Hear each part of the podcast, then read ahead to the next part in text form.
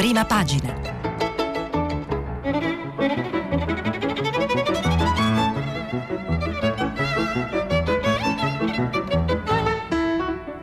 Questa settimana i giornali sono letti e commentati da Paolo Valentino, inviato ed editorialista del Corriere della Sera. Per intervenire telefonate al numero verde 800 050 333. Sms WhatsApp anche vocali al numero 335 5634 296. Ora che abbiamo la, maggioran- la cifra finale 156 che rappresenta la maggioranza relativa ma non assoluta dei senatori, è arrivato finalmente il tempo di guardare avanti. L'alleanza che sostiene l'esecutivo è oggettivamente più fragile. Affrontare un'emergenza come questa senza poter contare su una solida base a Palazzo Madama e nelle commissioni non sarà più facile. Il primo tentativo di dividere il centrodestra non è riuscito, a parte una clamorosa defezione. È possibile che nei prossimi giorni il fantasma del nuovo soggetto centrista, ieri evocato più volte, prenda forma. È possibile persino che Renzi torni in maggioranza, quindi non è possibile, quel che non è possibile è far finta di nulla, tirare a campare, dare una risposta non all'altezza della gravità del momento, delle sofferenze degli italiani. È l'editoriale con cui Aldo Cazzullo apre la prima pagina del Corriere della Sera. Eh, buongiorno, buongiorno agli ascoltatori di prima pagina. La crisi ovviamente occupa questa giornata, eh, la, il voto al Senato di ieri, di ieri sera, Sappiamo come è andata a finire, 156 sì per il governo Conte, 149 16 astenuti. È una maggioranza relativa, non è una maggioranza assoluta, che, una, che chiude eh, una partita ma probabilmente ne apre un'altra. È, una, eh, è, un voto che farà pensare che eh, a partire dal quale ovviamente eh, le forze politiche, soprattutto le forze politiche di maggioranza, eh, dovranno eh, decidere come muoversi e in che direzione andare. La Repubblica titola Un governo piccolo piccolo. Al Senato Conte ottiene eh, solo la maggioranza relativa con 156 voti.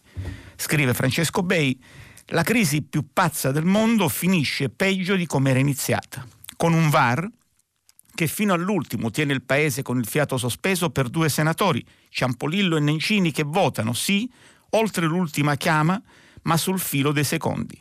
Riammessi dalla, Casell- eh, dalla Presidente Casellati non cambiano la sostanza. Il governo scampa, la scampa per il rotto della cuffia. Ed è questo appunto il, eh, il light di questa, di questa, giornata, cioè il governo eh, sca- sopravvive per il rotto della cuffia e adesso bisogna vedere che cosa eh, succederà. Qual è, il, qual è, la prossima mossa? Secondo Monica uh, Guerzoni sul Corriere della Sera, il piano è tirare dritto mostrando di non sentire le grida indignate dell'opposizione, non dimettersi e perché mai, dice Conte, ma semmai salire oggi stesso al colle per riferire al presidente Mattarella e poi stamattina un vertice di maggioranza, lavorare per far approvare il Recovery Fund e scostamento di bilancio e da qui a fine febbraio dare la caccia ai responsabili per allargare la maggioranza relativa con cui ha salvato il governo dalla irresponsabilità di Renzi. La sofferta fiducia di eh, Palazzo Madame è per Conte un punto di partenza, ma il finale è incerto. Prova ne sia l'ansia con cui l'avvocato chiedeva ai suoi interlocutori ieri: Ma davvero Zingaretti vuole andare a votare? L'avvocato, continua Guerzoni, deve trovare in fretta almeno 5-6 costruttori, anche perché i senatori a vita Segre, Monti e Cattaneo spesso non prendono parte ai eh, lavori di Palazzo Madama. I numeri presto aumenteranno, si dice fiducioso Conte. In che modo non è chiaro. Eh, in che modo bisognerà vederlo. Per esempio, in una intervista sulla, uh, sulla stampa, no scusate, sulla Repubblica, il eh, ministro Franceschini disegna, il ministro Franceschini, uno dei grandi tessitori di questa, eh, eh di questa operazione, eh, delinea un percorso. Ehm, l'intervista è di Lavinia Rivara. Europeisti e moderati di centro adesso si uniscono a noi. Ehm, Penso a diversi moderati di centrodestra, dall'UDC a Forza Italia, alla componente di Romani e Quagliarello. In tutta l'Europa i leader del PPE non capiscono questa anomalia che vede solo in Italia le forze che aderiscono alla loro famiglia alleate dei sovranisti anti-europei. Questo, spiega eh, Franceschini, è un punto di partenza, ma serve una prospettiva per allargare la maggioranza a chi dall'UDC a Forza Italia è a disagio con Salvini. Ascoltando Renzi, continua il ministro Franceschini, il ministro della cultura, non ho capito perché abbia aperto la crisi. Non ci sono le condizioni per chiuderla come una parentesi e ricominciare da capo. Dicevamo che ehm, oggi, eh, con ogni probabilità, ehm, il Presidente del Consiglio Giuseppe Conte si recherà al Quirinale. Ma che cosa pensa il Quirinale di eh, questa crisi? Ce lo dice eh, Marzio Breda, quirinalista per eccellenza, sempre sul Corriere della Sera, che scrive è improprio parlare di sollievo per eh, raccontare l'aria che tira al Quirinale dopo che il governo ha superato la prova della fiducia in Parlamento. L'umore è semmai dominato da ansie e inquietudini motivate perché se il quadro istituzionale si è stabilizzato, la conta di Palazzo Madama non ha tuttavia raggiunto i 161 voti necessari ad assicurare al Premier una maggioranza assoluta. Si deve dunque accontentare di una maggioranza semplice e molto modesta e sarà questa stru- debolezza strutturale dell'esecutivo che Sergio Mattarella farà probabilmente notare a Conte stamane se chiederà un'udienza al Colle per riferire. A norma di Costituzione, infatti, il Premier in teoria potrebbe non presentarsi, spetta alle Camere tenere a battesimo un governo e magari confermarlo in vita. Ma eh, con ogni probabilità eh, Conte questo passaggio al Quirinale lo avrà farlo. Mattarella, spiega eh, Breda, avrà un bel po' di argomenti da proporre all'ospite tutti ispirati all'incertezza sulla concreta operatività del governo, per esempio quando nelle commissioni potrebbe scatenarsi il sabotaggio dei renziani e all'urgenza di alcune misure non procrastinabili dagli annunci ai fatti, come la chiusura del recovery plan e della sua governance, per non parlare della campagna vaccinale inceppata, dei ristori da accreditare, della pressione sociale in crescita. Sullo sfondo poi, ne abbiamo già parlato, c'è il, ehm, il, la prospettiva del um, rafforzamento della uh, squadra. Su quanto è successo ieri al eh, Senato una giornata ricca di colpi di scena, di, di, di, anche di teatralità se vogliamo, con interventi in cui è stato citato di tutto, nessuno, eh, nessuno si è risparmiato la grande citazione letteraria. Abbiamo un eh, gustoso eh, commento di Goffredo Buccini, sempre sul Corriere della Sera eh, torpore da vecchio DC e speriamo che me la cavo, perché il conte dimezzato somiglia all'Italia di oggi. Scrive Buccini, se Salvini è un arci italiano che, enfatizza, che enfatizza il Mr. Hyde di ciascuno, se Renzi è l'arci italiano che eh, eh, tipico oh, del sorpasso, la sgasata in curva e le corna nello specchietto, Conte è un emi italiano, una finzione che finisce per credersi vera fino a esserlo davvero come il generale della rovere. È un downgrade un downgrade di Sturzo, infatti degrada i liberi e forti, indisponibili e volenterosi e incarna la nostra Italia dimezzata dal Covid. Mezzo Conte eh, potrebbe salire al Quirinale per dimettersi, lasciando l'altra metà a eh, governarci. Conte, insomma, scrive Buccini, è la nuova autobiografia della nazione. Se il fascismo lo fu per l'Italia agraria e proletaria piegata dalla guerra e dalla spagnola, lui lo è dell'Italia democratica, portando nel DNA due date della, linea, della nostra linea d'ombra, il 25 luglio e il 25 aprile. Infatti è badogliano, anzi grandiano, nel senso dell'ordine del giorno Grandi che il 25 luglio del 43 rovesciò l'uomo dai pieni poteri d'allora, avendo, spendo, avendo spento il miraggio di chi immaginava per sé pieni poteri adesso, ma è anche ciellenista come certificato da, da Zingaretti e Bettini, con un 8 settembre sempre ehm, sospeso fra queste. Del resto, nota ironicamente Buccini, insieme nome ventilato per il, di Conte, il possibile partito di Conte non sarebbe casuale e anche un successo indimenticabile di Mina, inno se non del trasformismo della continuità amorosa tra folle di potenziali responsabili, io non ti conosco, io non so chi sei, eppure adesso stiamo insieme, avviluppati nel rassicurante populismo neodemocristiano di un partito che non c'è Naturalmente ci sono varie eh, letture di questa crisi, ci sono vari commenti. Per esempio, eh, come sempre puntuale, Marcello Sorgi sulla stampa ci dice che uscito vincitore dal duello con Renzi, Conte ha dovuto rendersi conto che la trattativa con i singoli non serve a costruire un nuovo assetto, se non è in grado di offrire una prospettiva politica ai parlamentari che intende arruolare. Nessuno si preoccupa di come farà il governo a governare nei prossimi mesi, sono tutti pronti a scommettere che ce la farà.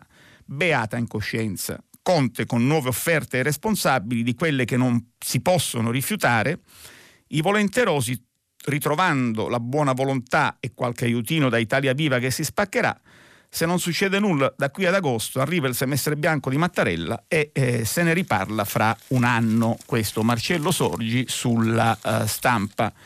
Però a questo proposito, appunto sulla, uh, uh, sulla debolezza del governo, del governo Conte dopo questa, dopo questa prova quale, alla quale è sopravvissuto per un soffio. C'è un interessante editoriale sul Messaggero, direi un editoriale in controtendenza di eh, Mario Aiello. Il titolo è Ma le riforme si possono realizzare anche così. L'importante, scusate, scrive Aiello, è che adesso non si cominci con l'alibi siamo un governo di minoranza, abbiate pazienza, non chiedeteci troppo. E invece bisogna chiedere tanto e sempre di più. Occorre esigere da questo governo patchwork fragile, ma si spera non balneare, ehm, trattandosi di, eh, tra pandemia e ricostruzione, di un momento eccezionale, avendo l'Italia a disposizione finalmente tanti soldi. Ma la cosa eh, interessante eh, che eh, sottolinea Aiello è il riferimento ad altri paesi dove esistono eh, governi di minoranza che nonostante questo hanno gestito bene e hanno eh, realizzato delle riforme. E infatti scrive Aiello, ma la storia oggi dei governi di minoranza dice altro, dice che funzionano e fanno. I paesi di maggioranza relativa o di minoranza, ossia dipendenti dalla non ostilità di forze non rappresentate nell'esecutivo, costretti come la Spagna ad andare random a caccia dei voti nella, della minoranza catalana per fare le cose, nell'Europa attuale sono diversi. Sono la Spagna, appunto, il Portogallo, la Norvegia, la Danimarca, la Svezia. Tranne quest'ultima, gli altri, pur nella fragilità parlamentare, sono più o meno esempi di pragmatismo virtuoso. Zero scuse, insomma, scrive Aiello sul messaggero dovranno essere accampate dal governo Conte, rimodellato in partenza. E molta lezione va appresa da chi si trova, e spesso da un decennio come la Danimarca, nella situazione da esecutivo carente di numeri. Eppure la Danimarca, che non ha un governo di maggioranza, non solo il paese europeo in cui si stanno facendo più vaccini e ha anche introdotto il passaporto vaccinale, ma la sua terapia eh, d'urto anti-Covid ha funzionato benissimo e perché se ne saranno capaci di non guardare, eh, perché non guardare al, al Portogallo? Lì dal 2015 c'è il governo socialista di minoranza eppure il paese è cresciuto a ritmo superiore della Germania, grazie a riforme profonde di tagli e risparmi. Quindi in realtà non è eh, necessariamente detto che appunto la debolezza del governo, po- questo secondo Mario Aiello sul eh, messaggero, debba essere usata come scusa per, ehm, per non fare le riforme e per non agire. Um, che cosa uh, succederà? Um, secondo Tommaso Ciriaco eh, ci può essere eh, un, un, rimpasto per, sulla Repubblica, ci può essere un rimpasto eh, in cui Andrea Orlando, attuale vice segretario del PD, potrebbe tornare a fare il ministro della giustizia, Alfonso Bonafede, attuale ministro della giustizia, potrebbe assumere la guida dei servizi oggi in mano a Conte, mentre tra i ministri a rischio ci sarebbe l'attuale ministra del lavoro Nunzia Catalfo. Ma eh, della Repubblica mi eh, piace eh, leggere eh, una pagina a cura di Stefano Cappellini in cui vengono dati i voti ai vari protagonisti eh, della crisi, le pagelle insomma. Il Presidente del Consiglio se ne esce con una sufficienza, un 6. Conte ancora in sella, scrive Cappellini, ma il programma qual è? Quanto a Matteo Renzi, eh, la sufficienza non, non, la prende, l'azzardo fallito di Renzi, eh, la crisi non è stata capita quando si apre una crisi con argomenti anche fondati e l'unica voce nel dibattito pubblico che si leva ad approvare la rottura è quella di Flavio Briatore, c'è un problema. Quindi Renzi si merita un 5, invece un, una sufficienza piena si merita sia uh, il uh, segretario del PD Zingaretti, resta fermo e manda fuori strada, fuori strada gli altri, e il leader di Forza Italia eh, Silvio Berlusconi, il responsabile infiltrato tra i, tra i sovranisti. Fu presidente operaio, volete che non possa reinventarsi presidente responsabile? E quindi a, a Berlusconi viene dato 6. Senza voto invece un po' eh, diciamo... Eh, l'uomo senza ombre in questa crisi è eh, il ministro degli esteri ed ex capo del Movimento 5 Stelle eh, Luigi Di Maio, eh, che ha visto lo spettacolo dalla tribuna autorità. Eh, scrive Cappellini, il leader men esposto della crisi, non, sono, non sono mancate le pubbliche difese di Conte, ma l'impressione è che Luigi Di Maio abbia volontariamente scelto un profilo basso. 4 al leader della Lega, eh, Matteo Salvini. Salvini spreca l'occasione e rimane ininfluente. Per Matteo Salvini è l'ennesima occasione persa, non, non, in aula dove l'opposizione non aveva margini per fare meglio, ma nei giorni scorsi quando la maggioranza si sbriciolava e Conte era in bilico, una mossa diversa dall'ovvia invocazione di elezioni, subito avrebbe potuto incidere non poco sull'evoluzione della crisi. Infine la leader di Forza Italia, di, scusate, di Fratelli d'Italia, Giorgia Meloni, che mh, prende una quasi sufficienza, un 5 e 5. Eh, Meloni ha ottenuto quello che voleva, stroncare sul nascere qualunque spiraglio di disponibilità del centrodestra a offrire una soluzione alternativa alla crisi, ma è inciampata nell'ultima fase, in, in un, eh, nell'ultima ehm, nel, dibattito quando per esempio ha, gridato, ha urlato contro la sospensione della democrazia in Italia. Eh, e ricorda, ehm, ricorda, Cappellini che proprio eh, la, um, la, Meloni è stata um, capace di difendere eh, Donald Trump eh, attribuendogli un inesistente ruolo di pompiere degli assalti al Campidoglio, al Campidoglio di Washington dopo che aveva incitato all'assalto. Um, sempre eh, sulla crisi, però, c'è una um, spigolatura interessante della quale vorrei rendere conto, che è la seguente. Eh, ci, sono state, eh, ci, sono stati due episodi fra le, le persone che hanno votato oh, la fiducia a, al governo Conte. Ci sono state alla Camera Renata Polverini, deputata di Forza Italia, ex presidente della Regione Lazio, e ieri, diciamo il piccolo eh, grande caso della, della, giornata di ieri, eh, c'è stata la grande sorpresa di eh, Maria Rosaria Rossi, senatrice di Forza Italia, che ha votato la fiducia e che è stata immediatamente espulsa dalla, um, dal gruppo di Forza Italia. Ora, per entrambe le eh, deputate sono stati espressi giudizi molto pesanti. Eh, sulla polverina addirittura è, è, è, stato tirato fuori un, un gossip eh, dicendo che sì, l'ha fatto perché la, la, polverina avrebbe una storia con Lotti, l'ex eh, capo dell'ex sottosegretario a Palazzo Chigi, uomo di Renzi, con Luca Lotti che sarebbe, eh, che sarebbe eh, diciamo un, un, caro amico, un affettuoso amico della Polverini. Mentre per la Rossi tutti hanno eh, hanno l'hanno accusata di averlo fatto per vendetta perché lei che fu soprannominata la badante di Berlusconi, che era una del cerchio magico, forse la storica, collab- la, la principale collaboratrice del Cavaliere, eh, secondo quanto ci, ci, racconta Carmelo Lopapa su Repubblica, inut- inut- eh, eh, la, diciamo, la, vulgata dentro Forza Italia è che inutile cercare una lettura politica del tradimento, è una vendetta personale molto femminile dell'ex cerchio magico contro il nuovo cerchio magico.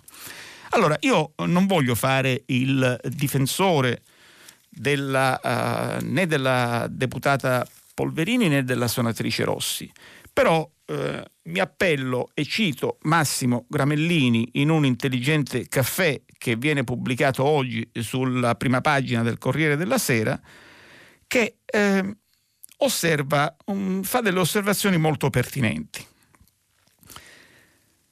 A memoria d'uomo non si ricorda un simile episodio, cioè appunto quello di eh, attribuire le ragioni della, eh, di una scelta, per quanto che, che, può essere discussa o meno, del cambio di casacca, diciamo, a, a, a, ragioni del cuore, a ragioni personali, di, di, di, vendetta e via dicendo, non si è mai, non si ricorda un episodio simile a sessi invertiti. Quando Razzi piantò di Pietro per Berlusconi, nessuno insinuò che l'avesse fatto per amore di una deputata del centrodestra, alla quale nel caso avremmo espresso la nostra solidarietà. Aveva voltato Gabbana per pagarsi il mutuo, dissero tutti, a cominciare da lui, così come è stato facile immaginare che se fosse stato Lotti a compiere il percorso inverso, invece della Polverini, lasciando il PD per parlazzare all'opposizione, adesso si parlerebbe di una ripresa del suo sodalizio con Renzi e non di una love story. Nel commentare Scusate, nel commentare la Polverini di lotte e di governo, Persino un gentiluomo liberale come Guido Crosetto si è sentito in dovere di giustificarla, scrive Gramellini, dicendo se le sue ragioni fossero sentimentali non posso che tacere. Perché secondo la vulgata uh, del, terzo, uh, del terzo millennio, dominante ancora nel terzo decennio del XXI secolo, in politica le donne tradiscono gli elettori per amore e non per interesse che detto così sembra un complimento, mentre è un modo subdolo di imbellettare un pregiudizio. Mi sembra una, um, un'opinione molto uh, condivisibile e molto uh, pertinente. Continua- cerchiamo adesso di andare un po' a chiudere questo nostro capitolo sulla crisi citando uh, due, eh, ancora due eh, due commenti, due, due cose. Uno è il commento eh, sugli stati generali, sul sito Gli stati generali di Jacopo Tondelli. Il titolo è Ma davvero ne valeva la pena? Valeva la pena che la politica italiana trainata dal senatore Renzi, pressoché irrilevante nel paese, dotato di un, di un enorme potere di interdizione in Parlamento, si impiccasse a questo spettacolo indegno? Valeva la pena che ripetendo come il mantra si può fare politica anche durante la pandemia si finisse col ridicolizzare la politica? No, vi diciamo subito come si risponde alla domanda, scrive Jacopo Tondelli sugli Stati Generali, non ne valeva la pena. Non valeva la pena raccontare che erano decisivi i contenuti quando proprio la traiettoria della crisi ha dimostrato che sui contenuti, anche per amor di potere, c'era amplissima uh, uh, c'era amplissima disponibilità a trattare e accedere a ogni livello. La conclusione è che, secondo Tondelli, alla fine della storia poi resteranno i fatti. Una maggioranza che recupera senatori che non credevano alla Xylella, una crisi scatenata da un partito che poi al dunque si è astenuto, un personale politico che ha voluto o dovuto occuparsi di conti della serva mentre il paese conta morti, feriti, vaccini bloccati, scuole chiuse e disastri economici, difficile che il paese dimentichi. E infine, sempre ancora per chiudere il capitolo della crisi, un'intervista di eh, Mario Monti al sito Open Online nel quale il ehm, senatore a vita annuncia che continuerà a, dare fiducia a Conte solo se farà le riforme però spiega che lui vorrebbe una eh, maggioranza allargata a tutti gli europeisti. Dice il senatore Monti, è opportuna una coalizione più ampia. nelle parole di Conte, che ha sottolineato più che mai l'essenza dell'europeismo, c'è un germe per una divisione del terreno politico tra chi divide una visione europeista e chi no. Comunque, se ci sarà un governo più ampio con nuovi innesti, che lo si chiami pure governo tecnico, e per concludere con un altro accenno al mio passato, ricordo che a suo tempo il presidente napolitano mi chiamò commiss- al Quirinale perché avevo già fatto un'esperienza politica di governo di dieci anni alla Commissione europea. A proposito della Commissione europea c'è un, eh, un altro appello oggi eh, che viene da Bruxelles, ieri in margine al al Consiglio Ecofin, cioè la riunione dei, dei ministri dell'economia e delle finanze, eh, il vicepresidente della um, Commissione Dombrovski eh, esprime una preoccupazione, ma credo che sia una preoccupazione eh, espressa anche con serenità. Lui dice, è nel nostro interesse, nel senso che Dobrowski dice, spero che l'instabilità politica non metta a repentaglio il vostro piano, anche perché siete il maggior beneficiario dei fondi europei. E quindi eh, esiste appunto che, eh, questo rischio specifico dell'Italia, perché eh, eh eh, senza uh, un piano uh, di investimenti concreti, senza un piano ben definito che ancora manca, sul quale ancora ci sono delle, delle riserve, l'Italia non potrà accedere a, al più grande eh, piano di aiuti che sia mai stato concepito dall'Unione Europea. Noi sulla crisi chiudiamo qui e passiamo a un'altra notizia eh, che eh, che eh, la scomparsa di Emanuele Macaluso. Emanuele Macaluso a 96 anni ci ha lasciati un pezzo importante della storia italiana, un dirigente comunista, eh, eh, ha avuto un ruolo importantissimo nella costruzione del, del, del PC in Sicilia, sindacalista negli anni dell'occupazione delle terre e negli anni del contrasto alla mafia ne scrivono tutti i giornali rendendo omaggio alla sua figura, ne scrivono soprattutto, ecco, io due cose vorrei citare, ne, scrive, ne scrivono due persone mh, che hanno con lui condiviso eh, importanti pezzi di strada, ma che soprattutto erano a lui legati da profondi rapporti di amicizia. Uno è Paolo Franchi sul Corriere della Sera, è stato un combattente politico Emanuele, di una specie di cui le generazioni più giovani faticano persino a immaginare l'esistenza. Appassionato e nello stesso tempo realista, aggressivo alle volte ma capace di leggere la realtà con occhio freddo e meditato. Fedele alla scelta di vita compiuta nel 41 quando era appena un ragazzo, era nato nel 24, quindi aveva praticamente 16, eh, 17 anni, scrivendosi nella sua caltanissetta al PC clandestino ma anche alla sua natura di uomo ironico e disincantato. Continua ancora Franchi, siciliano, anzi sicilianissimo e con tutte le revisioni e le autocritiche miglieriste degli anni Ottanta, indefettibilmente to- togliattiano in, un senso molto particolare perché il Togliatti di Macaluso è il leader che quando torna in Italia dall'Unione Sovietica dice che eh, il Partito Comunista eh, non può fare come in Russia e deve appoggiare un governo di unità nazionale. E come spiega Franchi, eh, Macaluso eh, da questo poi deriva la convinzione che l'unico approdo possibile per il Partito Comunista fosse il socialismo europeo e questo gli è costato all'interno del PC una sorta di etichetta che è abbastanza eh, eh, sprezzante, che è quella di migliorista, eh, che gli è stata affibbiata dalla sinistra del PC e dalla giovane guardia berlingueriana, in questo accomunato anche a un suo caro amico, che è poi l'ex eh, il presidente della Repubblica Emerito Giorgio oh, Napolitano. Eh, anche Giuliano Ferrara, scrive di Macaluso, ne scrive sul foglio e, di, e, fa una considerazione molto importante. Aveva una fissazione senile in senso alto e nobile, ovviamente, e perdonabile fra lampi di intuizione intelligente e sempreverde del reale. Avrebbe voluto che qualcosa dell'esperienza dei partiti e del partito fosse rimasto in vita, una direzione politica, un comitato centrale, uno scontro tra mozioni, una classe dirigente, un'analisi informata e misurata dei fatti a scapito delle ubie e invece sbatteva sempre contro la desolazione del generico, del noioso, dello slabbrato discutere contemporaneo, un discorso rigoroso intorno al nulla, un pavoneggiarsi eh, di piccole vanità, restava combattivo ma era disilluso.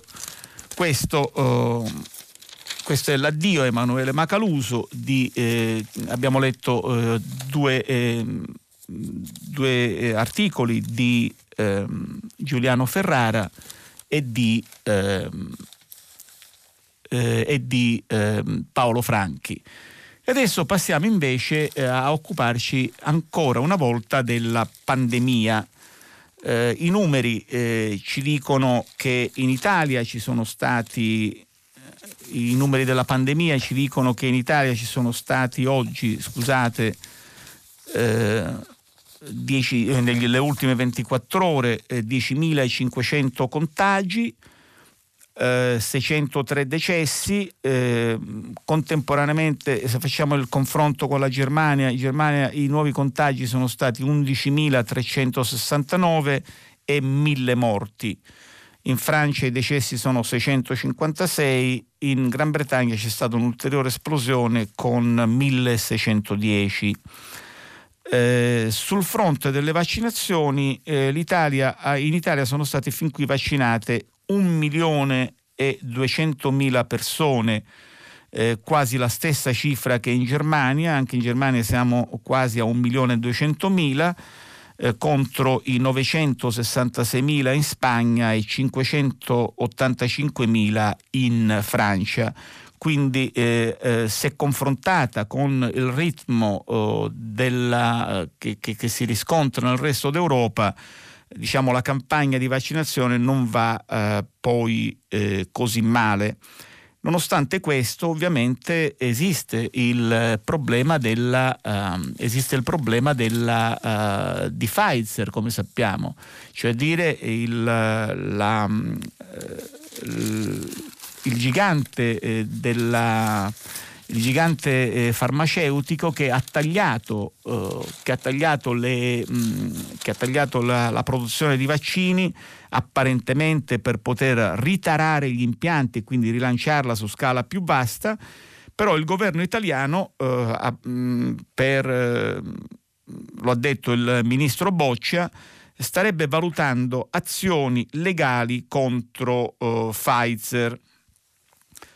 Intanto, oh, sempre sul fronte, de, sul fronte, della pandemia, sembra far marcia indietro. Era ora e finalmente eh, la eh, neogovernatrice eh, eh, della Lombardia, ehm, Cecilia Moratti, che eh, in una eh, sciagurata dichiarazione messa, fatta qualche giorno fa, aveva ipotizzato che eh, di introdurre il criterio del PIL, del prodotto interno lordo, nella distribuzione dei vaccini e quindi siccome la Lombardia produce più, uh, più reddito eh, del, del, resto d'Italia avrebbe avuto diritti a più vaccini. Sembra che adesso uh, uh, la Moratti miti, sia tornata a più miti consigli e nella sua lettera al al commissario Arcuri abbia eh, cassato appunto questa, eh, questo eh, criterio assurdo che aveva, ehm, che aveva inserito eh, inizialmente. Sulla pandemia però la stampa ha una interessante ehm, intervista al virologo Fabrizio Pergliasco. Pregliasco dice non finirà prima dell'estate 2022, ma col 20% di immuni si può ripartire. Noi non andiamo peggio di altri paesi, ma siamo nel limbro. Il lockdown duro ha senso dal punto di vista scientifico, ma susciterebbe una rivolta sociale. Si può continuare con zone rosse non troppo stringenti per regolare la velocità del contagio fino al vaccino. Appunto, quando il 20-30% della popolazione, compresa la parte più a rischio, sarà vaccinata, eh, eh, si, potrà, pens- si, potranno pensare a delle, eh, delle riaperture.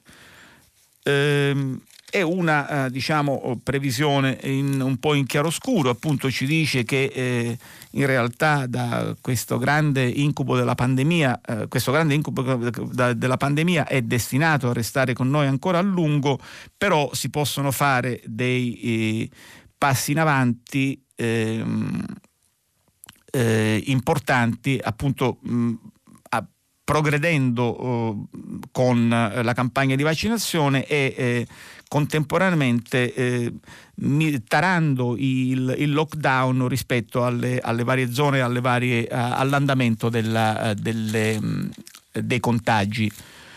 Um, oggi ovviamente ne ha parlato largamente ehm, Roberto Zicchitella in Radio Tremondo. Oggi è, eh, passiamo all'estero in questo caso, oggi è la grande giornata della, uh, dell'insediamento di Joe Biden.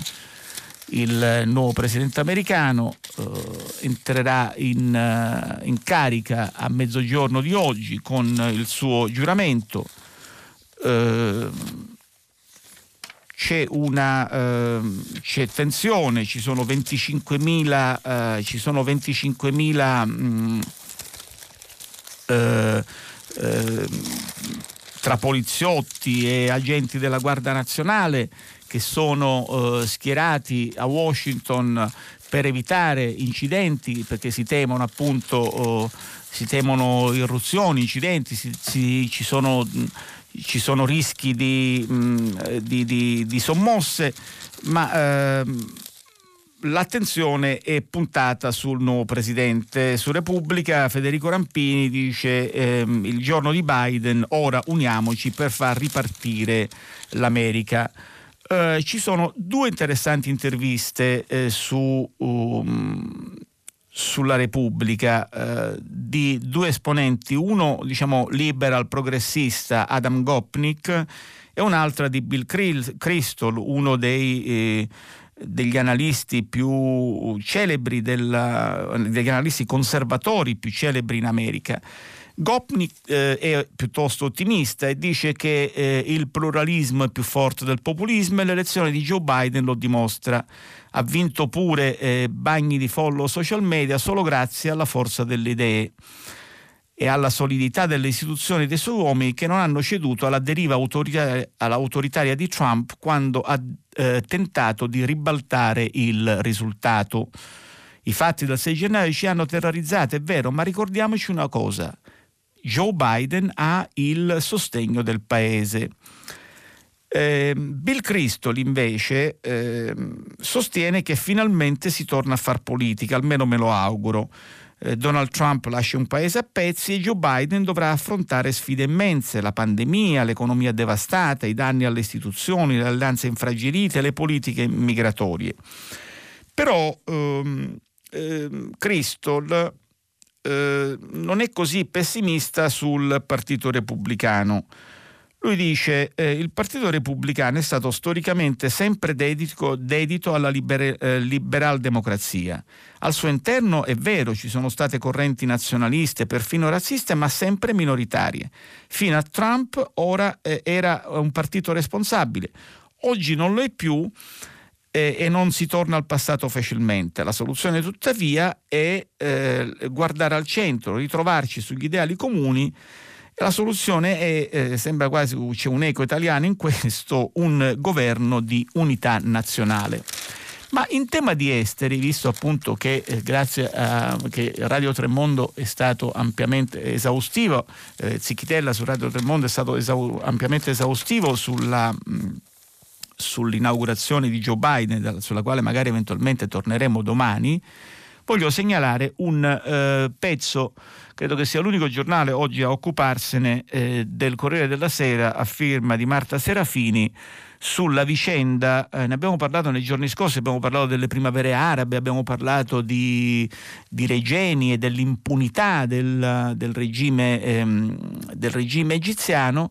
Beh, come sappiamo c'è un altro caso eh, in corso, fortunatamente ancora non è finita male, eh, e, cioè, e, cioè, quello di Patrick Zaki, eh, lo studente dell'Università di Bologna in carcere da quasi un anno eh, con l'accusa di propaganda sovversiva su internet. Eh, le autorità egiziane hanno eh, rinnovato il, um, il, suo fermo per, alt- per, altri 15 giorni. Eh, non sappiamo per quale motivo, spiega, um, spiega sua, il suo avvocato Oda Nasrallah eh, questa detenzione cautelare sia stata rinnovata di 15 giorni e non di 45. Speriamo sia un buon segno e che il conteggio inizi a partire da domenica quando si è svolta l'udienza. Secondo Amnesty International, eh, Zaki rischierebbe fino a 25 anni di carcere. Le accuse a suo carico sono basate su 10 post Facebook che i suoi legali considerano dei fake. E quindi eh, quella di, eh, di Zaki è un'altra dimostrazione appunto della, eh, del pugno di ferro, della, del marchio autoritario, violento e repressivo che è tipico oh, del regime egiziano.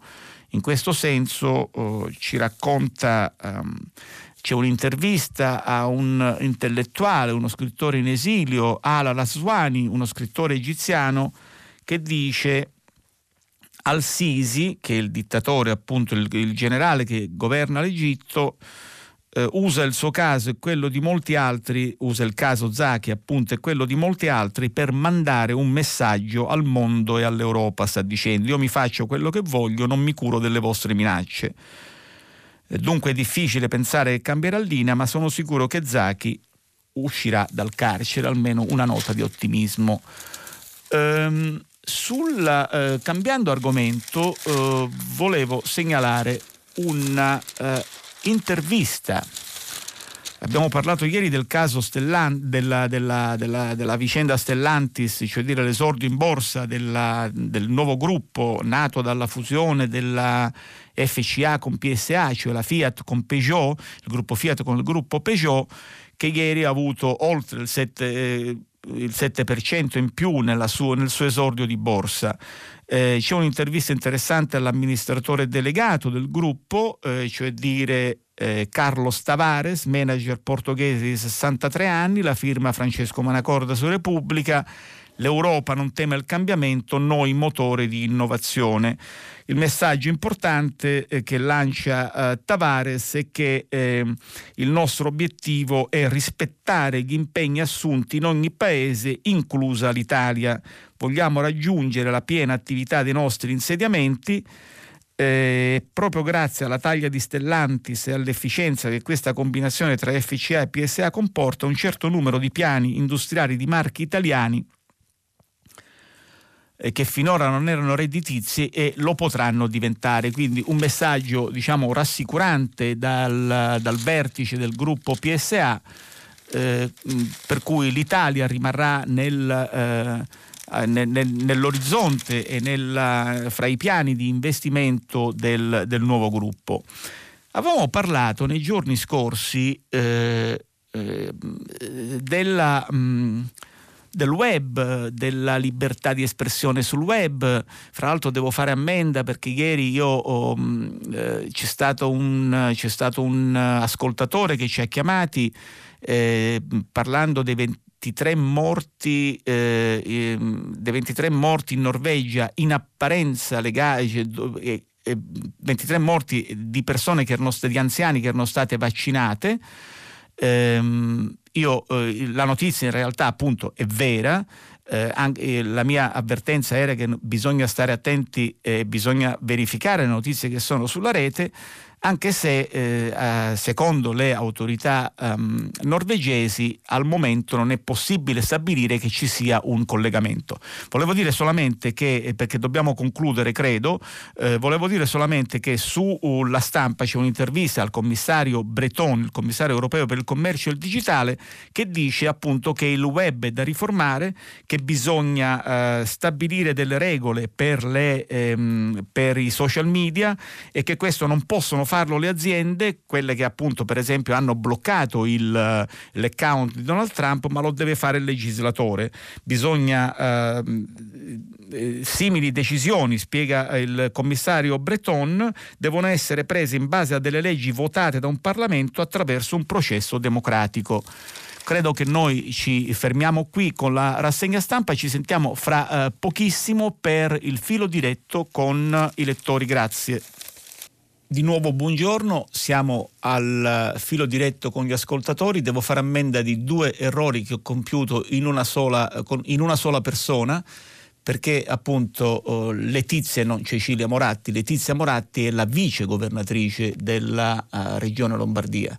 Chiedo venia di questo mio errore. Ehm, c'è un messaggio della signora Maggi che eh, affronto subito, eh, che voglio leggere. Abbiamo avuto la fortuna di avere un giornalista di qualità in condizione di prima pagina e certo non per colpa sua ben 30 minuti della rassegna dedicati allo squallore di una crisi di governo assurda. Io, eh, d'altra parte, noi leggiamo i giornali e facciamo la rassegna stampa e, e la crisi non c'è dubbio che abbia uh, un ruolo mh, dominante. Mi auguro nei prossimi giorni di poter uh, appunto dedicare più spazio anche uh, ad altri temi. Comunque andiamo alla prima telefonata. Eh, pronto? Pronto, buongiorno. Mi buongiorno. chiamo Massimo, buongiorno, chiamo da Roma. Eh, guardi, io vorrei chiedere a lei una cosa e anche fare un appello. Eh, sono molti anni mm, che vedo questo paese disgregarsi completamente da tutti i punti di vista. Diciamo da un punto di vista, ecco, intanto ideologico sicuramente. E questa, questa, divisione, questa polarizzazione ideologica che si è sviluppata forse anche attraverso l'idea del maggioritario, è stata molto alimentata dalla politica per interessi magari di carattere elettorale di corto respiro, ma è in seno al popolo, io la vedo. Questa divisione ideologica fra destra e sinistra negli ultimi 30 anni si è appunto accentuata, poi condotta anche dietro da interessi corporativi, individuali, c'è il popolo delle partite IVA, il popolo dei dipendenti pubblici, privati, il popolo degli imprenditori, il popolo dei disoccupati, gli anziani, i giovani, eh? siamo così, molto disgregati.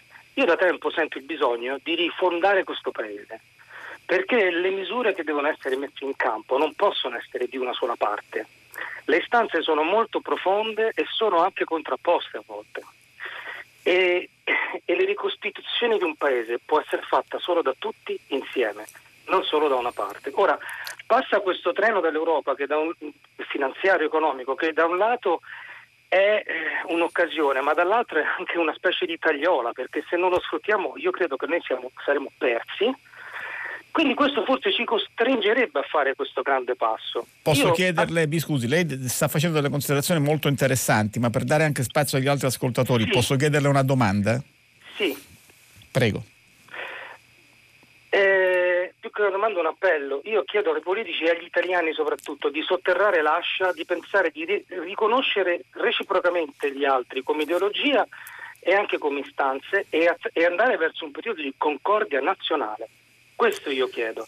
Io ecco. prendo atto del suo messaggio, oh, lei in effetti eh, dice una cosa molto giusta, eh, il, perché le regole del gioco probabilmente, non probabilmente, le regole del gioco di un paese devono essere fatte sempre insieme, eh, perché sono, devono essere le, le, regole del gioco attraverso cui eh, si svolge il, grazie alle quali si svolge il confronto politico sulla divisione eh, destra-sinistra a me sembra un pochino più, ancora più complicata in Italia, siamo a una totale frammentazione del paesaggio politico più che divisione perché eh, una volta in fondo eh, quando si diceva destra e sinistra c'erano delle cose molto precise molto chiare, oggi è molto, tutto è molto più eh, flu, molto più confuso, quindi io parlerei di una frammentazione del paesaggio politico, però quello che è vero è che c'è una mancanza di reciproca legittimazione, una mancanza di eh, riconoscimento reciproco eh,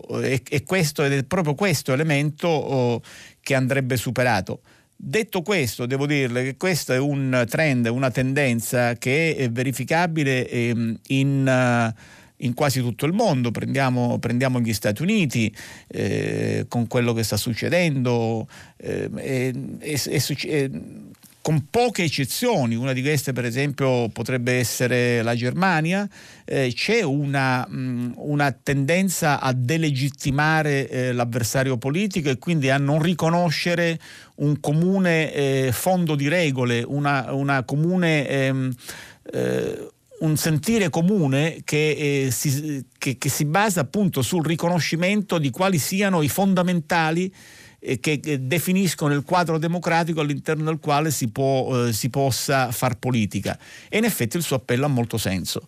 Grazie. Eh, passiamo a un'altra telefonata. Pronto? Pronto, buongiorno, sono Vittoria da Pavia.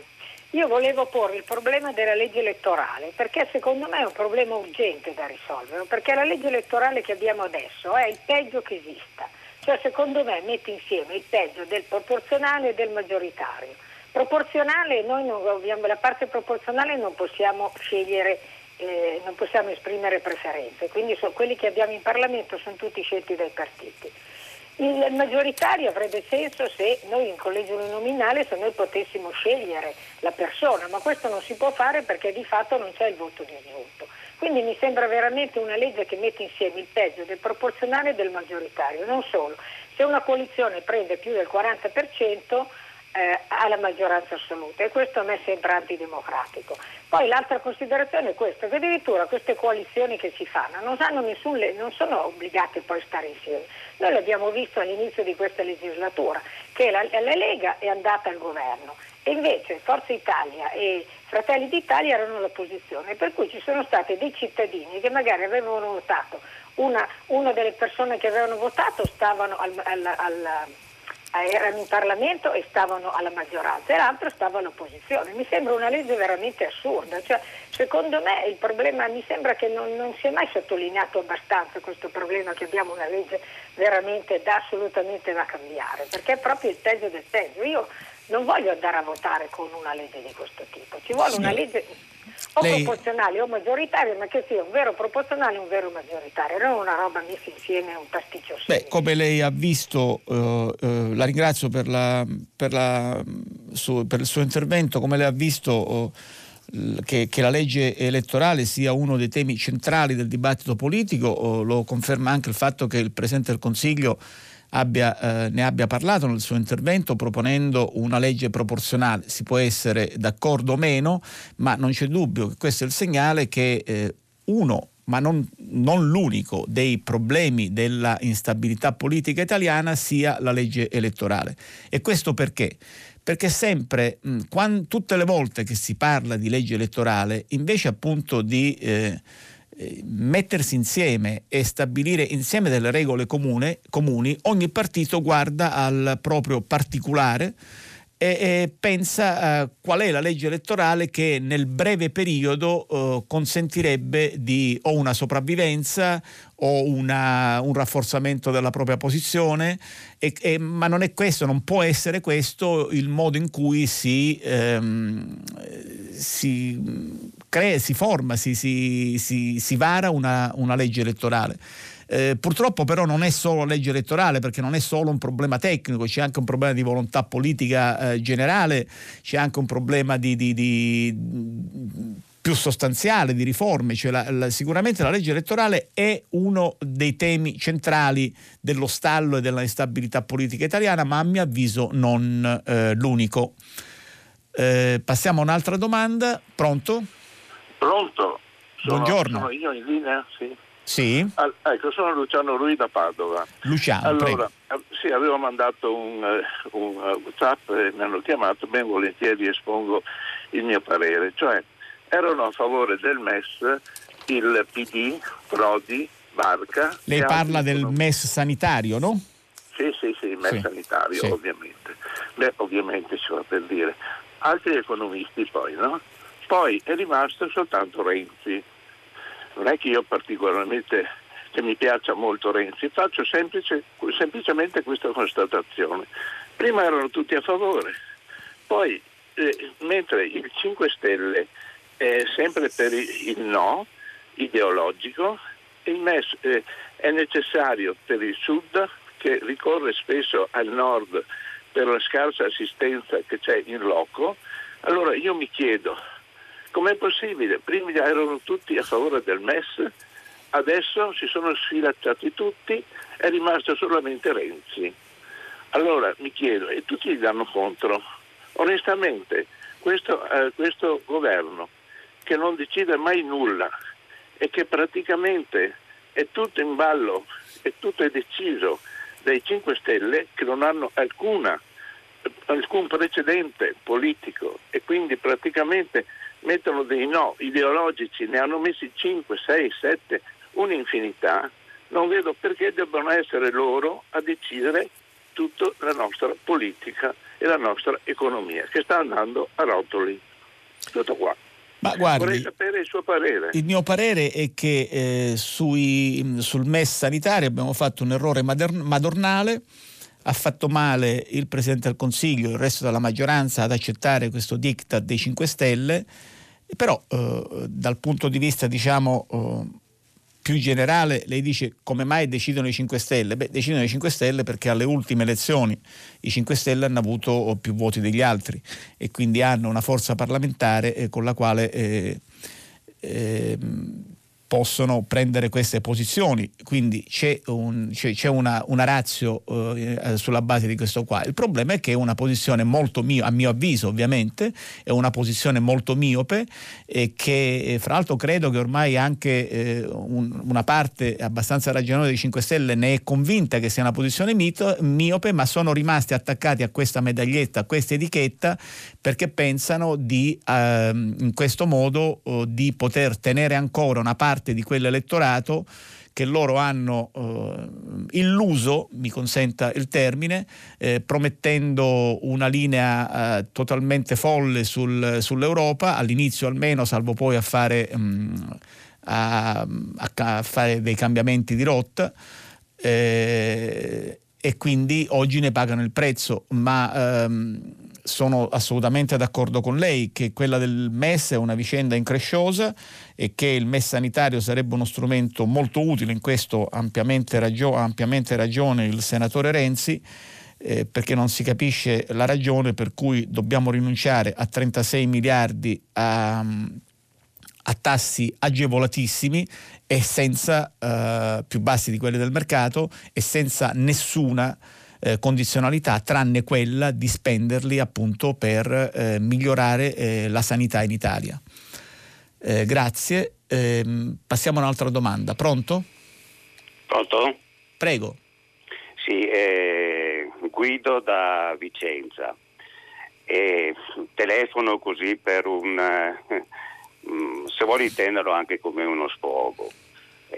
assistendo allo spettacolo osceno indegno trasmesso dalla Rai, da Rai 1 ieri sera, il direttore del, di Repubblica Molinari eh, si esprime in questi termini.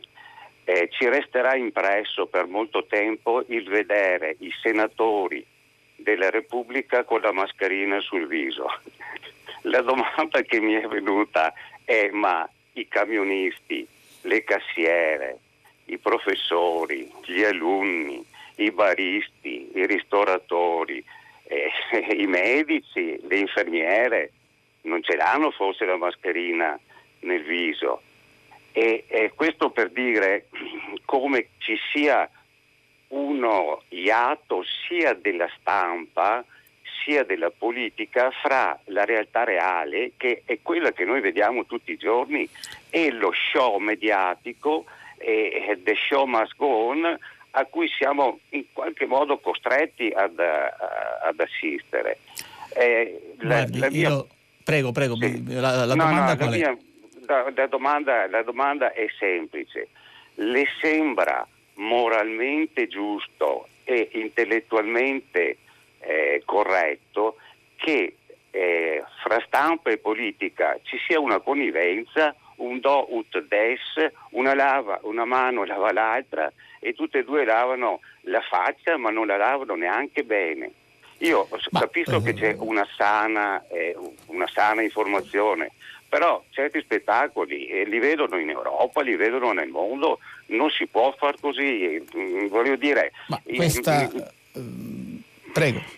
Sì, uh... no, il, E nel, senso, diceva il primo ascoltatore, no, sta passando un treno, il recovery fund, sta passando il, eh, sta passando un'occasione unica no? e noi eh, facciamo eh, una cronaca che dura mm, ore e ore, sembrava lo sbarco sulla Luna, a tenere i, i, i cittadini italiani fermi in stallo fra una battuta. Ma del... guarda, intanto uh, la televisione, mi scusi, io, uh, io, non credo intanto che il direttore di Repubblica Maurizio Molinari avesse in mente in alcun modo di offendere i camionisti, gli operatori sanitari e quanti in Italia ogni giorno fanno il loro dovere indossando la mascherina. Non c'è dubbio però che l'immagine di un Parlamento con le persone in mascherina, con tutti i deputati con la mascherina, colpisca. Credo che eh, sia una, sia una, una notazione assolutamente innocente che ripeto, in, in, alcun modo eh, vuole significare mancanza di rispetto. Lei poi parla di connivenza della stampa con eh, la politica, ma eh, la, la, stampa racconta la politica, cosa deve fare la stampa? Cioè, questa connivenza io sinceramente la vede lei, io non la vedo, ci sono giornalisti che sono a favore, di, che, che giudicano positivamente questo governo, ci sono testate e giornali che lo giudicano molto negativamente, lo criticano, la stampa fa il suo dovere, d'altra parte la stampa non può che raccontare quello che offre la politica, quindi eh, questa sinceramente sinceramente questa connivenza. Eh, quanto alla diretta di ieri, guardi, intanto eh, fortunatamente abbiamo una panoplia di eh, canali televisivi per i quali se la gente non vuole la diretta, non vuole seguire la diretta di Montecitorio può andare su qualsiasi altro canale, pubblico o privato, eh, e vedersi qualcos'altro, si può vedere la partita della Roma, si può vedere un, un programma di varietà, si può vedere un programma culturale, quindi eh, abbiamo ampia varietà di scelta. Secondo, io credo che eh, la RAI eh, abbia un dovere di servizio pubblico, io per esempio vivo in Germania, le posso dire che tutte le volte che c'è un dibattito anche meno cruciale e decisivo eh, al Bundestag, che è il Parlamento tedesco, eh, su un tema centrale della politica, ci sono almeno due o tre canali del servizio pubblico che lo danno in diretta, ma non mi sembra nulla di strano. Le ripeto, eh, fortunatamente abbiamo delle piattaforme televisive che offrono grandi possibilità di scelta e quindi ognuno si sceglie quello che vuole, però non credo, non mi pare che la RAI possa rinunciare a un servizio pubblico così importante. In Germania, per esempio, eh, per dirle eh, tutte le volte che la cancelliera fa una dichiarazione alla uh, vigilia del Consiglio europeo e c'è un dibattito a cui partecipano tutte le forze politiche, eh, questo dibattito viene trasmesso in diretta televisiva su, uh, sia su, su, uno dei canali pubblici su, sia su diversi canali privati. Eh, passiamo alla prossima domanda, grazie. Pronto? Buongiorno.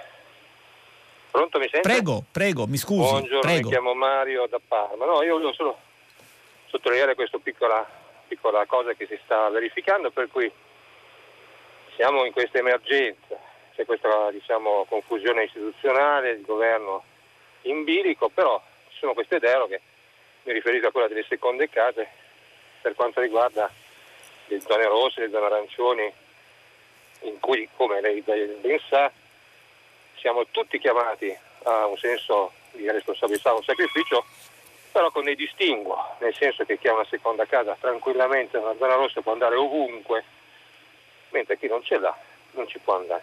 Cioè anch'io sabato vorrei andare qui vicino, un'oretta di macchina potrei andare al mare, ma non ci posso andare. Mm. Altri che hanno una loro casa possono andare. Non mi sembra in questa situazione una una deroga felice, diciamo, anche perché se c'è un'emergenza o la casa quando si incendia la spegniamo tutti, oppure se qualcuno e la spegne degli altri possono tranquillamente prendersi, andarsene e poi magari ritornare quando la casa è stata salvata. Questo anche eticamente, senza prendere le cose diciamo, alla larga dicendo in anticostituzionale e quant'altro, non mi sembra un atteggiamento educato.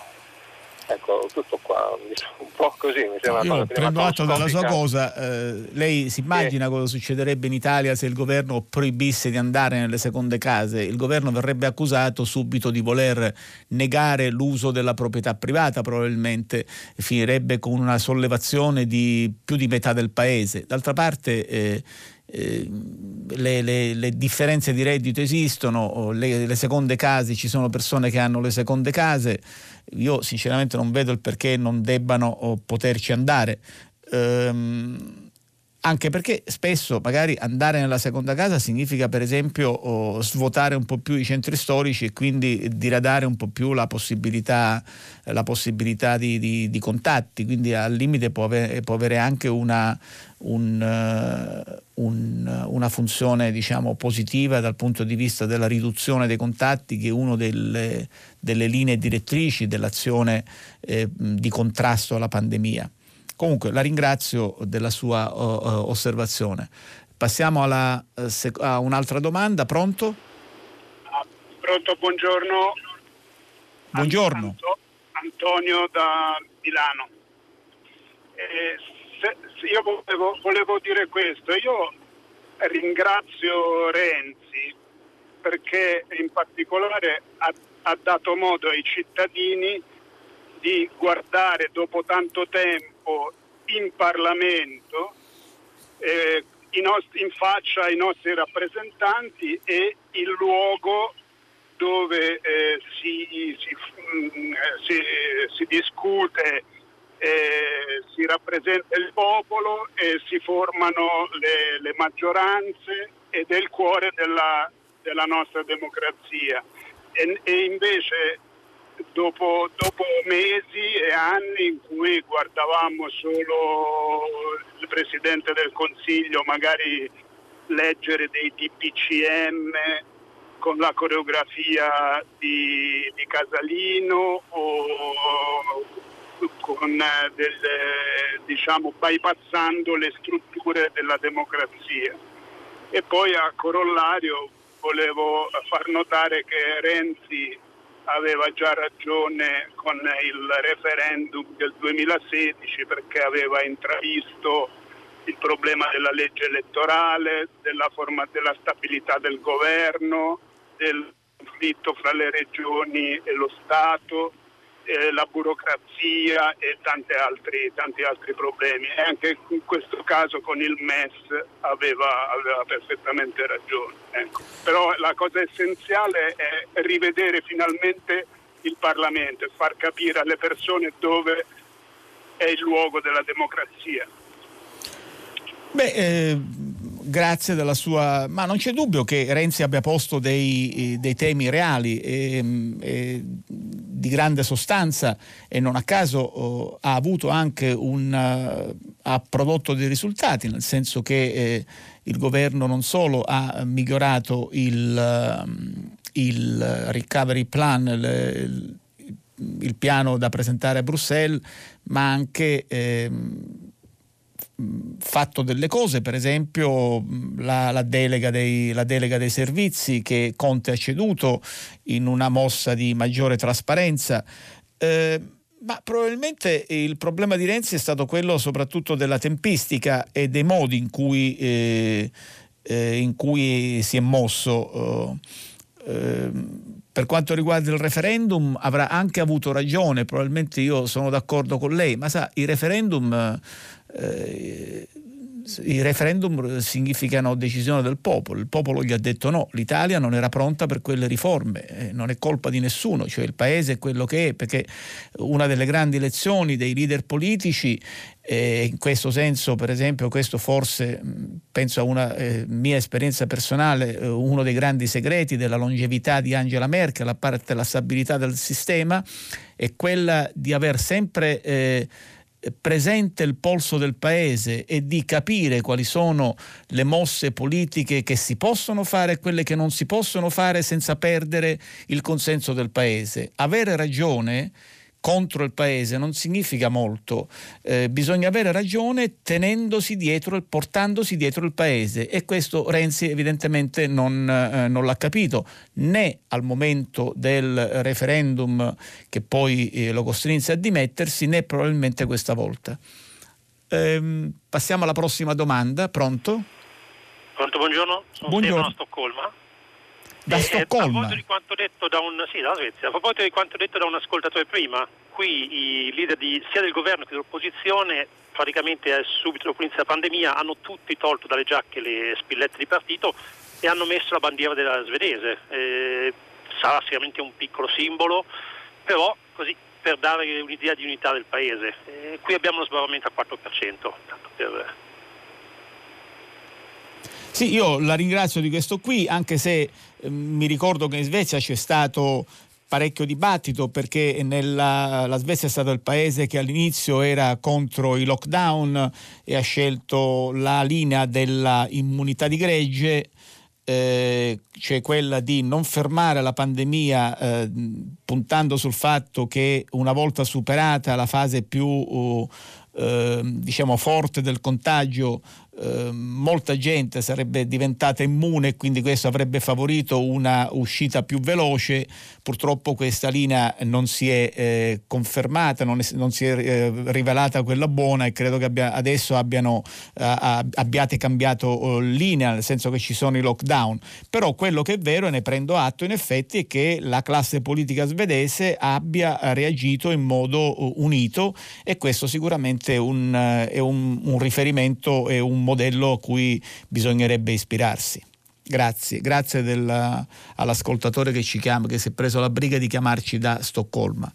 Eh, pronto? Passiamo a un'altra domanda. Pronto? Pronto, buongiorno. Pronto, buongiorno, sono Eliana da Roma. Prego, signora Eliana. Un saluto a lei, un saluto a lei e a tutta la redazione. Grazie. Io volevo dire questo. Negli anni 50 Albert Sabin, che era un medico polacco emigrato negli Stati Uniti, il vaccino antipoliomielite, scoprì, scoprì il vaccino per debellare la polio. Certo.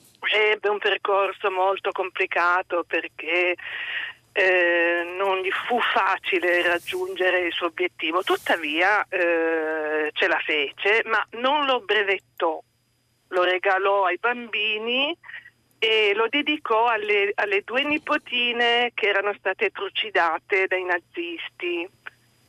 E, e, quindi eh, il, di questo vaccino si poté usufruire liberamente, pot, poté essere prodotto liberamente.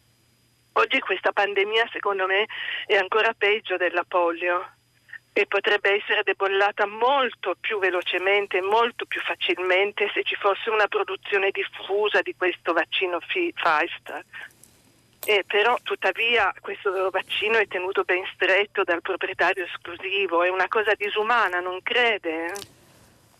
Signora, questa è la realtà del mercato di oggi, posso essere d'accordo con lei, eh, ma questa è la realtà del mercato eh, e questa è la realtà che si è prodotta in questi anni. Certo, l'esempio di Sabin è un esempio luminoso e che sta nella storia della medicina ma eh, oggi eh, tutto questo è dominato, il, il, diciamo, il, mondo della, il, mondo farmaceutico, della ricerca farmaceutica è, domina, è dominato dalle grandi aziende, eh, tenendo presente appunto che ci sono anche grandi investimenti da fare, allora lì il problema è, è se eh, le spese sanitarie debbano essere appunto private o pubblico o pubbliche e quindi se, se lo Stato oppure eh, una un'alleanza di stati come per esempio l'Unione Europea non debbano investire loro risorse e lanciare loro dei programmi di ricerca eh, importanti per appunto nel campo dei vaccini o nel campo delle cure per eh, delle malattie specifiche.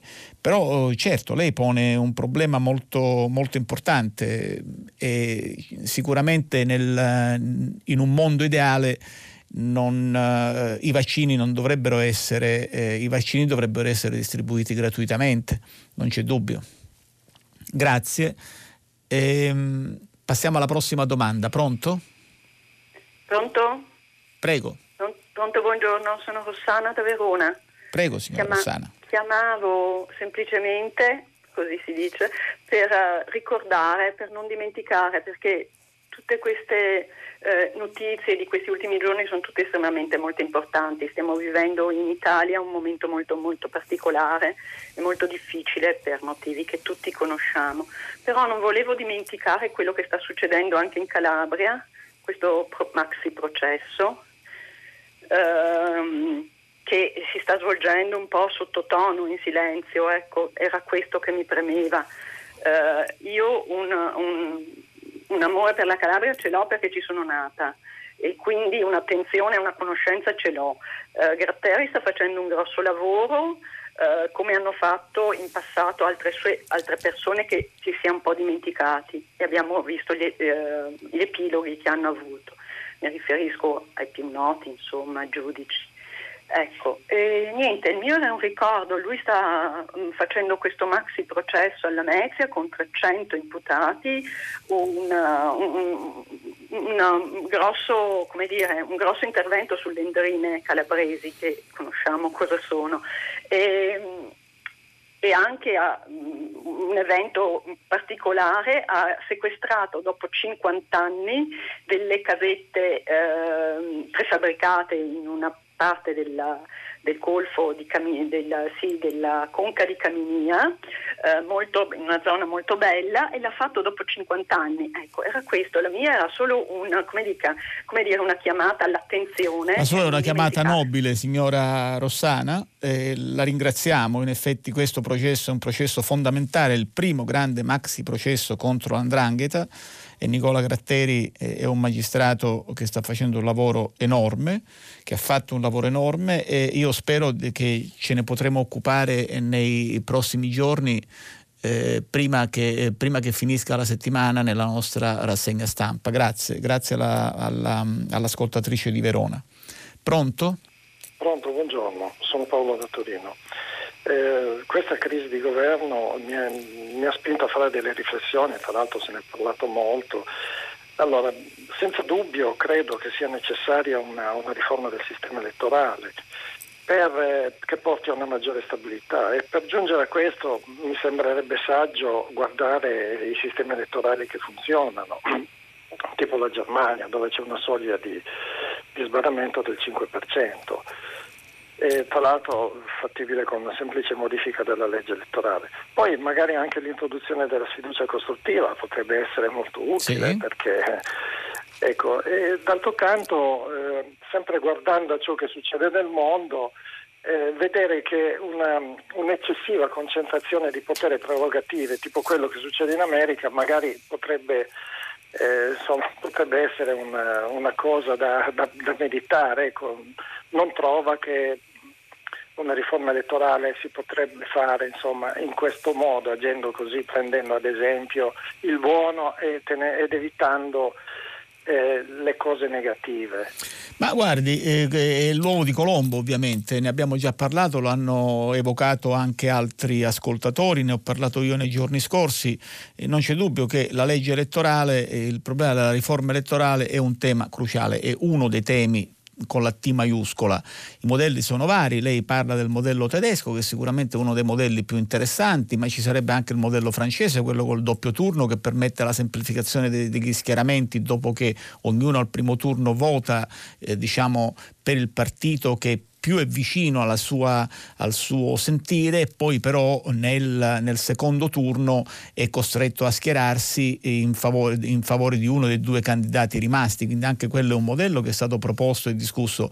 Per quanto riguarda eh, le prerogative, le eccessive prerogative, e lei faceva accenno all'America, guardi, stia attento che in realtà in America non è che poi il presidente sia così onnipotente, nel senso che l'America ha un sistema nel quale attraverso la, eh, non tanto la divisione, divisione, eh, non tanto la separazione quanto la divisione dei poteri, in realtà è concepito esattamente perché il Presidente non abbia un eccessivo, un eccessivo potere. Il Presidente ha sempre un congresso che lo controlla e anche quando, l'abbiamo visto nel caso di Obama, il congresso per esempio era favorevole, era, era democratico, Obama ha avuto problemi a far passare la sua riforma sanitaria ed è sceso a molti compromessi. Quindi eh, eh, poi ovviamente esiste l'interpretazione che ogni presidente dà e, e, e e, e, e, ci sono e può essere può prodursi il caso che in cambio di un patto scellerato come quello che è successo eh, tra Trump e i repubblicani gli si dia mano libera su alcune cose per averne in cambio altre. Quindi eh, questo è anche vero però dal punto di vista della, dell'impostazione di fondo non è che il presidente americano sia onnipotente all'interno del suo sistema ma c'ha una serie di vincoli e di una serie di checks and balance, come si dicono, di, di, di, eh, di, contra, di pesi e contrappesi che, eh, ne frenano molto la, che ne frenano molto l'azione. Ehm, volevo leggere eh, alcuni eh, messaggi. Ehm, per esempio oh, il signor Pietro Brogi da Firenze, non c'è assolutamente trasparenza su questa pandemia e nemmeno sui vaccini ha letto ora la notizia che superando il 20% di vaccinati si otterrebbe la, ehm, si otterrebbe, eh, la riduzione dei contagi. La situazione in Israele dimostra che non c'è nemmeno quella certezza, ma sarebbe possibile dire con chiarezza la verità? Certamente si dovrebbe smettere di pontificare Novax, Sivax, in generale le persone sono più intelligenti di quanto si voglia fare apparire da parte di informati e non informati. Ehm, Andiamo avanti, facciamo un'altra, mm, ascol- mm, prendiamo un'altra telefonata, pronto? Sì, buongiorno, sono Edoardo e telefono da Roma. Buongiorno Edoardo. Eh, volevo eh, dare un, una notizia e parlarne. Eh, una cosa che eh, in questo momento no, no, non, non c'è sui giornali o c'è pochissimo. Una gloria italiana dal punto di vista culturale. Eh, I famosi papiri di Escolano che sono stati trovati nella villa eh, in, in, una grande libreria che conteneva il, la somma della storia filosofia e della filosofia e della cultura antica, eh, non sono mai stati, non erano mai stati eh, letti eh, in, tutti perché erano carbonizzati, si erano carbonizzati uh-huh. con la mhm. famosa eruzione del Vesuvio del 79 d.C., quella, quella di Pompei. Sì.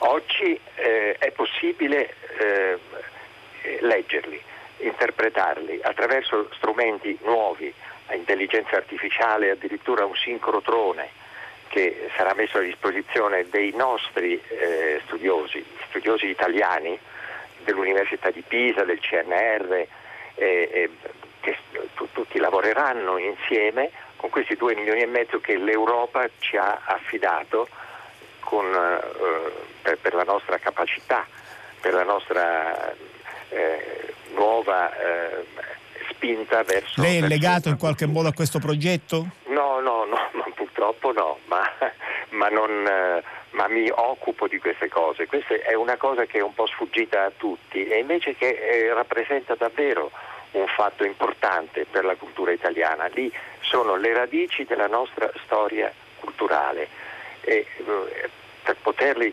eh, finalmente svelare eh, misteri, eh, storie, eh, contenuti di questa, di questa, grande eh, filosofia e storia antica, rappresenta un, un, orgoglio che noi dobbiamo avere. La nostra cultura non sta morendo, anzi, anche nonostante i musei siano chiusi, eccetera, abbiamo delle eccellenze che l'Europa eh, ci riconosce, Noi... ci paga e daremo entro un programma di cinque anni avremo delle nuove eh, evidenze da rivelare, delle nuove storie da raccontare. La ringrazio della segnalazione, mi sembra una, una segnalazione molto bella e interessante, una appunto gloria culturale italiana, i papiri di Ercolano che grazie a un finanziamento dell'Unione Europea potranno essere letti grazie appunto a tecnologie avanzatissime che eh, consentiranno di eh, eh, ulteriormente approfondire la nostra conoscenza su, su, quel mondo e su quelle due straordinarie città che furono sommerse dalla lava del Vesuvio. Facciamo ancora un'altra eh, no, non ci abbiamo più tempo, non abbiamo più tempo, siamo arrivati anche oggi alla fine della nostra rassegna stampa, ci fermiamo qui, ricordiamo che dopo il giornale radio Edoardo Camurri conduce pagina 3 a seguire le novità musicali di primo movimento e alle 10 comincia come sempre tutta la città ne parla che approfondirà uno dei temi posti da voi ascoltatori durante prima pagina. Potete come sempre riascoltarci sul sito di ehm, Radio 3. Io vi saluto per oggi, ci sentiamo domani mattina eh, per la rassegna stampa. Grazie.